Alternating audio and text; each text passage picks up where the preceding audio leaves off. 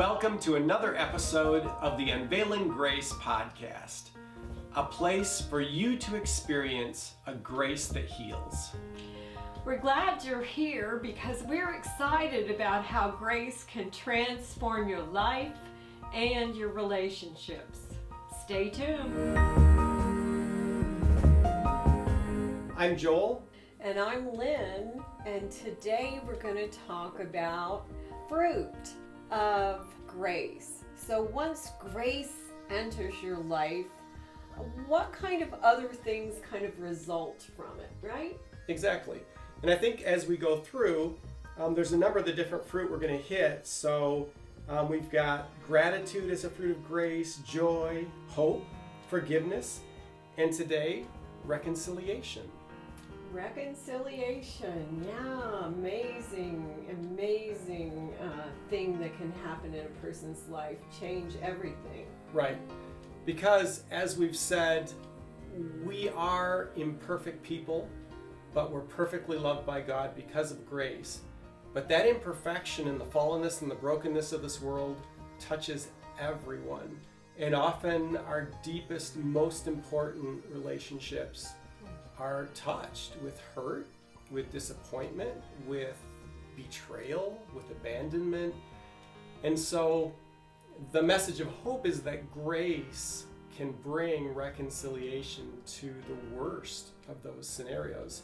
And we have stories. We always have stories. And later on, we've got one. But first, Oh, we should tell people why we have stories, right? Uh, Joel and I are both in ministry and work with folks who are working through some things, and Right. uh, often the resolution, the result is reconciliation in the end. yes, because here at IRR, um, we work a lot with people who are in what I like to call performance based groups. In other words, their religious experience rests heavily, maybe in the majority, on their personal performance and how well they think they're doing based on what the religious system tells them to do. And that can be an exhausting process to be in to be always performing. And so grace can rescue you from that. And I've been doing that for over 30 years.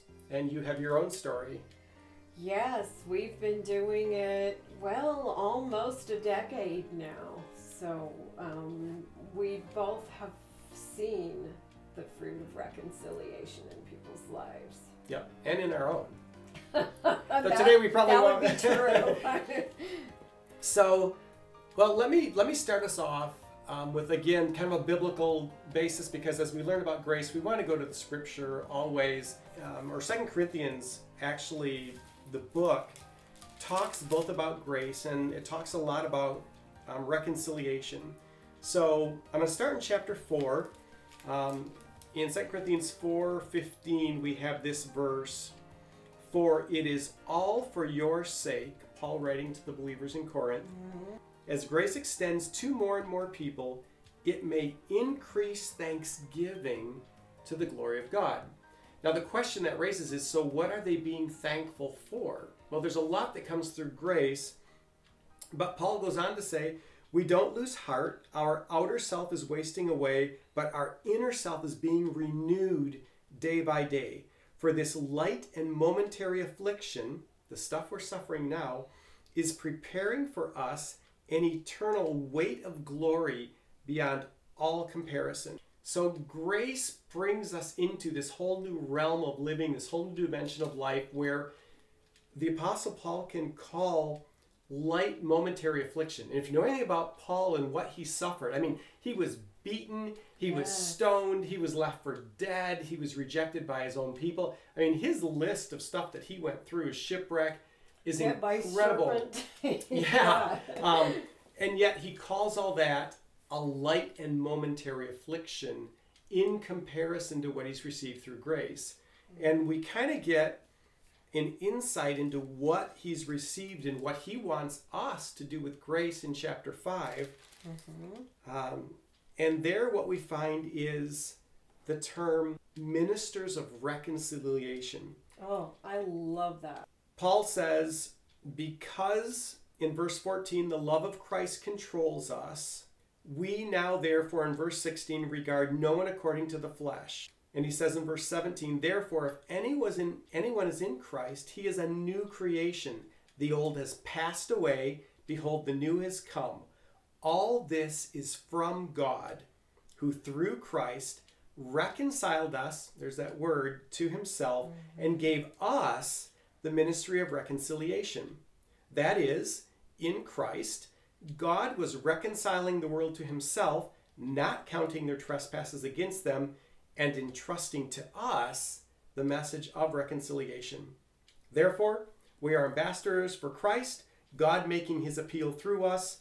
So we implore you on behalf of Christ, be reconciled to God. For our sake, he made him, God made him Jesus, to be sin who knew no sin, so that in him, in Jesus, we might become the, wretched, the righteousness of God. Hmm.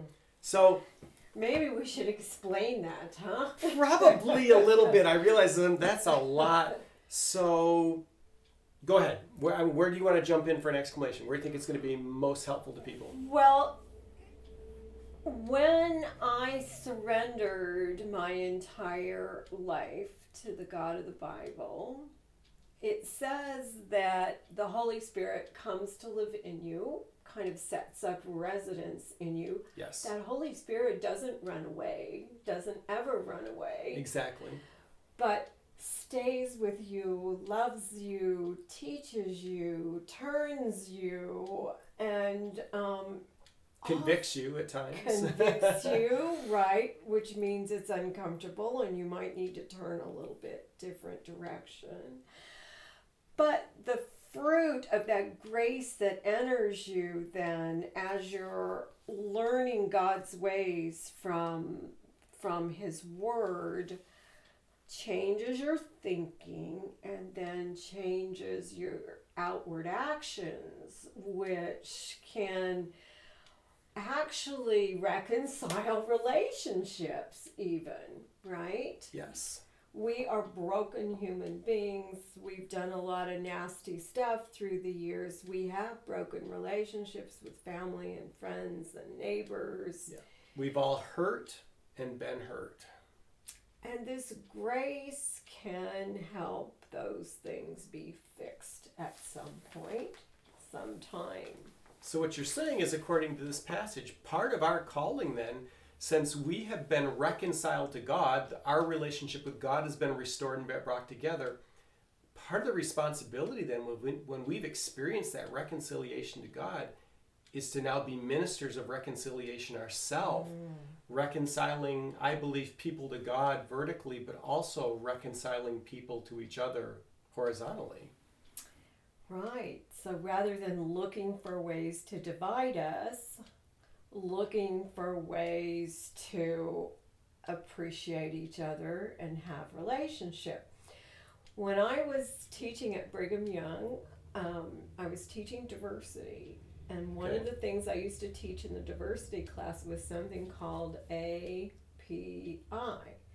API stands for assuming positive intent on the other uh, person's part. Okay. So if someone did an action that you didn't understand, rather than immediately being angry with them or throwing something back at them or using your middle finger, for example, yes. you might try to think from their point of view and understand why it is they might have said that, why it is they might have done that. And Wait, so, wait, wait a second. So you're saying when I'm driving and the person beside me all of a sudden like swerves over into my lane, I need to assume positive intent. Maybe they're on their way to see a kid who's just gotten hurt at a sporting event, or maybe they just got fired from their job and they're really distracted, or that's what you're saying, right? It My first be. response should not be, "What's wrong with you, stupid? Where did you get your license?" But hey, maybe there's a reason. Like, this is real practical. Yeah, absolutely. Okay, so go ahead, go on. I just, you know, I'm just making it personal here, in case you, I, I mean, but anyway, so assume positive intent. Yeah, I think part of this too comes from my training. My doctor's in emotional and behavioral disorders. So I worked with juvenile delinquents for a number of years. People Wow. Kids would be in my face yelling at me cussing at me screaming. And and i learned to kind of look past those actions and try to figure out where they were coming from why why they were doing that what they were Sure. trying to gain by that kind of behavior rather than just reacting to it right, Yes, yeah absolutely. so I think when you're reconciled to God and when you've been given grace, you begin to see things a little bit differently. Sometimes a little more patiently, and sometimes stepping back, right? Mhm. And and wondering if there might be some good in this, if something good might come of this. You know, for instance, um, in the field of diversity, we talk about cultures clashing, yes. right? So sometimes we don't assume positive intent and we don't like each other very well. Right. So we need to do what we call in the academic world have a crucial conversation, Okay. which means I'm going to talk to you about why you did that, etc. And in the beginning, when you first talk to someone from another culture or someone with an opposite point of view, sometimes emotions are real high. Yes. There's anger, there might be yelling, um, but you know what? You can get past that initial stuff and kind of calm down and have a civil conversation. Sometimes it and learn something. yeah, and learn something, right? Yeah, and see things from a little p- different point of view.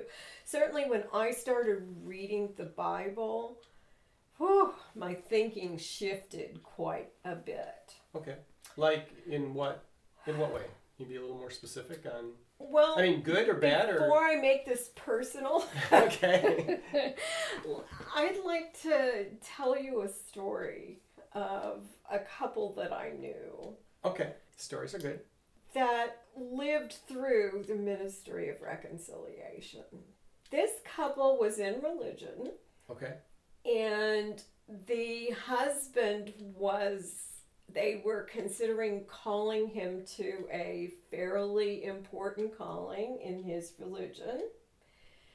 And when he was interviewed, he admitted that he was not worthy for this particular calling. He was actually having an affair on his wife. Whoa. So at that at that present At that moment. interview, I understand, right? Wow. Okay. Began to feel guilty and admitted, right? Well, that Now at this point, this is the first people he's told. So he hasn't. His wife doesn't know this either. no, but his wife learns soon after that, right? Wow. Okay. this church excommunicates this gentleman for his sin and the woman's church leader suggests that she divorce him because within this particular religion you need to be married in order to have eternal life and live with heavenly father in the next life right? Wow. So he, in essence, according to the religion, has put her eternal situation in, in jeopardy, jeopardy because he's now been excommunicated for his sin. And Got she it. needs to find a worthy spouse that can take her where she needs to go. so does she go along with this recommendation? Well, you know, when you're active and you trust your tur church leaders, uh, typically you do listen, right? Right. She did listen. Okay. She divorced her husband and began to think of a new life and look for someone else that she might be able to um, go to the higher heaven with, right? About a year after the divorce, she was so miserable without her husband of several years. This, she was probably in her late 30s at this time. Okay. She was suicidal, she told me one day, Wow. and picked up the phone to call a friend, kind of in desperation. And on the other end, got a wrong number Oh my. but happened to get a biblical Christian on the other end who realized this woman was in crisis and desperate. So the man on the other end and his wife ministered, physically saw her, ministered to her for a number of hours. So they were, I mean, local or just over the phone? They or- were local. Yes, they so she dials a wrong number that's local, that's close enough to people who invite her to go to their house, and she comes to meet with them. And she comes bawling, Wow. bawling, bawling. They tell her about a God of grace who saves um, through faith, and that grace is a free gift. She asks her asks if she would like to receive that free gift. She does pray several hours later to receive the free gift of grace. Now we have a woman who's become born again, whose husband has been excommunicated from his religion, and he's off doing all kinds of fun, sinful things at this point, right? Well, the wife begins to counsel with a pastor's wife as she comes to biblical faith and eventually talks her ex into counseling with that pastor. Wow. The pastor teaches him about a God of grace and Now- reconciliation. Okay, can I pause at this point? At this point, I'm assuming from the way you're telling this, there was no thought of getting back together again. In other Oh, words, none. this woman has no interest whatsoever in being reconciled. In fact, the man has showed no interest in being reconciled. He's gone off doing his own thing. Right. He's making hay while the sun shines, Right. um, or taking advantage of the darkness in the corner, depending. okay, so so there's so reconciliation is not even a consideration at this point in the story. No, not at all. Certainly not on the wife's part. She's Right. the one that I had the communication with. So then she encourages her ex to come also get counseling now with the pastor of mm-hmm. who's the pastor and who's the husband of the woman she's counseling with. Okay, so go ahead. Fascinating story. I'm intrigued. He does come. He does learn about a God of grace from this pastor. He does surrender his life. No way. I know to this God of grace. Okay, now what? Right? yes. Now what? Well, she and my husband and this woman went to Israel a few years back. And she's praying, praying, praying, Lord, what are you doing with my life? What, you know, what direction should I go? Do I have a purpose? You know, what is it? She said that as she was praying, she felt like God spoke to her and said, You need to remarry your husband. Her initial reaction was, There is no way, right? You know, this is a done deal. We walked away. I mean, I suppose. I've been working on probably rebuilding my life apart from this man. and other yeah. relationships, right? yeah. and and think how um, how difficult it would be, right, to swallow your pride and kind of go back there, right, after Yeah. you you've moved on. You weren't the one that did the offense, right? Right. About a month after she told me that God had suggested she remarry her husband, she and her husband were remarried in Wow. a biblical Christian church in front of a congregation of about 500 people. Oh my. Wow. I was there and I bawled and bawled that reconciliation that only God can do by His grace. And this was how long ago then now? just a few years ago, four Okay. maybe, something right. like that. A Couple of years later, the wife went to the dentist. The dentist found a lump in her mouth and it turned out to be stage 4 cancer. She has now been through two years of chemo and radiation. Uh, last fall, she came to me to say she thought she was dying. Want you to know that husband has been by her side. They have lost over the years a half million dollar home. Um, they certainly have lost a lot because of the cancer, right? Yes. They've lost friends and family having left that religion. So life is difficult for them. But that reconciled marriage is strong, so strong that I hear them thanking God for the experiences they've been through because of the reconciliation that has come as a result, right, of what Yes. they've been through, and a marriage that's so tight now that might never have been in that place Yes. without the experiences that they had been through, but by the grace of God and His ministry of reconciliation. See, that is amazing. And that I mean, and that goes right back to um to Second Corinthians, where I'm I'm assuming from what you've said, these people would look at cancer and the loss of income and and they would say and yet all this loss is a light and momentary affliction compared to Yes.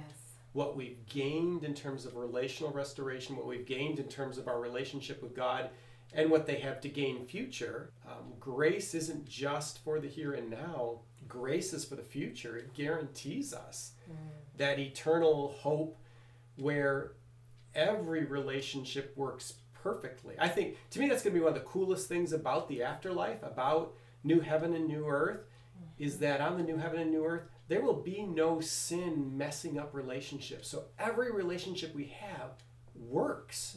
There'll be no need for reconciliation because we'll never um, offend one another.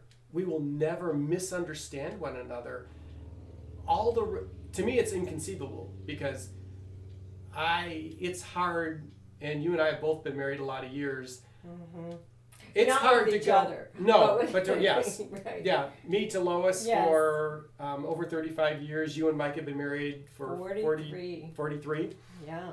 We all know, the four of us together, that it's hard to put together two or three days. Sometimes it's hard to put together two or three hours without some kind of tension or some kind of something entering to the relationship. Now, you get it managing that, you don't let it throw you, but it's like always there because you're fallen, broken people. And so, our, you know, part of my hope is in the future, all the relationships work. Mm-hmm. It'll be so amazing. So, this grace and this ministry of reconciliation isn't just, I mean, it's great that it's for now, but there's this future hope that extends that kind of puts those trials. Not every religious system looks at trials, though, the way they look at this, where they would say, this is a blessing. This is something God has used, right? Because my experience with some performance based religions is that, man, if you start experiencing trial, if things start going wrong in your life, Right. that's God. God's slapping your hand. You must be doing something wrong. Kind of like what Job's friends did to him when Job is suffering. Right. And they say, um, Job, you just need to repent of your sin because obviously you're sinning or these bad things wouldn't be happening. The, well, the scripture that I came from literally says that if you're righteous and you live the commandments, you will be blessed both temporally and spiritually. That's not the Bible, that's a different scripture. Right. That's That's part of your religious community. That was part of my religious community. And so I felt if anything went wrong, if I lost my job, if my health was poor, if one of my kids did something, then I must have done something wrong because I wasn't receiving blessings, right? wow. It's a terrible That's burden. yeah, that would be a huge weight to carry. To interpret all the brokenness of this life as something that you've maybe done wrong. There was a time when our third son got Rocky Mountain spotted fever, and he lay between life and death for 21 days one summer. And I was sure that I must have sinned and done something wrong in order for this to come to my family, right? Yeah. What a burden to bear as a mom with your kids. Yeah, but what an opportunity for folks in in a grace-based faith, right? Yes. To reach out and be there and be the hands and feet of reconciliation and of grace Yes. from Jesus. The story is amazing. Um, thank you. And it's such a real touch point for grace and for this fruit of grace that we're talking about, this the reconciliation that can come about as grace enters our lives. Anything else that's on your heart? Any other scripture that you've got that you want to tie into this before we Well, I should probably tell you the final result of this. Yeah, she so did not lose her life, and she ended up surviving. That Wow. was last So fall still that alive she came today? to. She is still alive today. Okay. She has lost her voice box as a Wow. result of the cancer, and um, has a number of other health challenges. But that husband both works and is right there for her. He actually grows wheatgrass in their living room so that no he can way. mesh it up in some kind of smoothie, you know, to help improve her health. And the tender, loving care is just beyond anything I've ever seen but God. yes, only God can bring about that sort of true reconciliation where there is no hope and really no even desire for it and have it come about. Well, that is a cool story. I thank you for being with us. Um, and as always, our hope is that this podcast is something that helps your life and your love flourish in Jesus so that as we as we experience life as imperfect people we realize we are we can be perfectly loved by God because of grace. Do you have a story of grace? Has your life been encouraged or helped in any way by what we've shared on this podcast? If so, Lynn and I would love to hear from you. The easiest way to do that is by going to our podcast website, which is unveilinggracepodcast.com. That's unveilinggracepodcast.com. Leave us your comments in our contact section and know that we would love to pray for you so that you too can experience a grace that heals.